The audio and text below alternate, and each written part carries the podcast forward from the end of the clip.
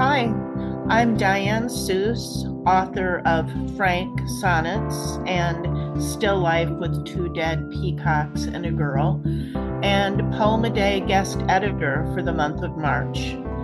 I hope that you enjoy today's offering brought to you by the Academy of American Poets.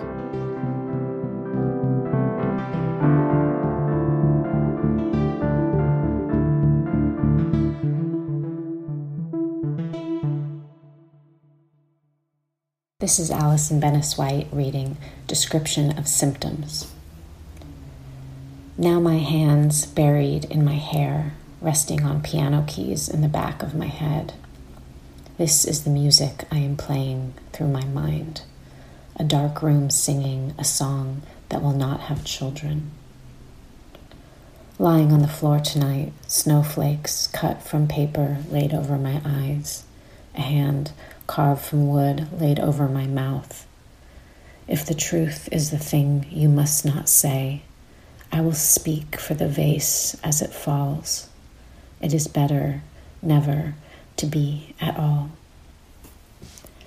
A hand on the back of my head made of glass, my love, my eyes filled with wire, life. Once I watched a bird's shadow cross a field in the wind a black hat that would not stop tumbling.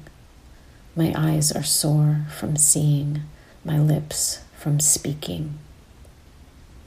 How a ribbon curls when pulled across a scissors blade. I am practicing transformation pain.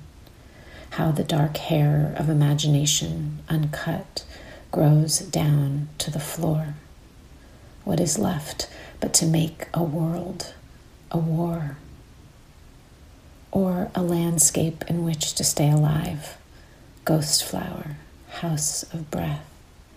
Another wish, language drilled through ice, through my life. If grief is love with nowhere to go, this is my mouth turning into snow. This is somewhere. About this poem. This poem was written after filling out medical intake forms for a doctor's appointment last year. I was grieving a friend who had ended her life, and I was experiencing symptoms I could not quite articulate. The poem surprised me with its ending, reminding me that language is a place for love to go.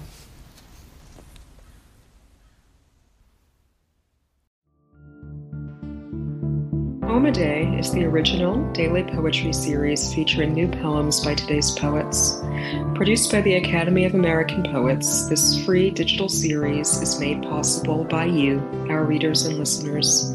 Learn more about Poem a Day and, if you can, please consider supporting this work by visiting poets.org/give.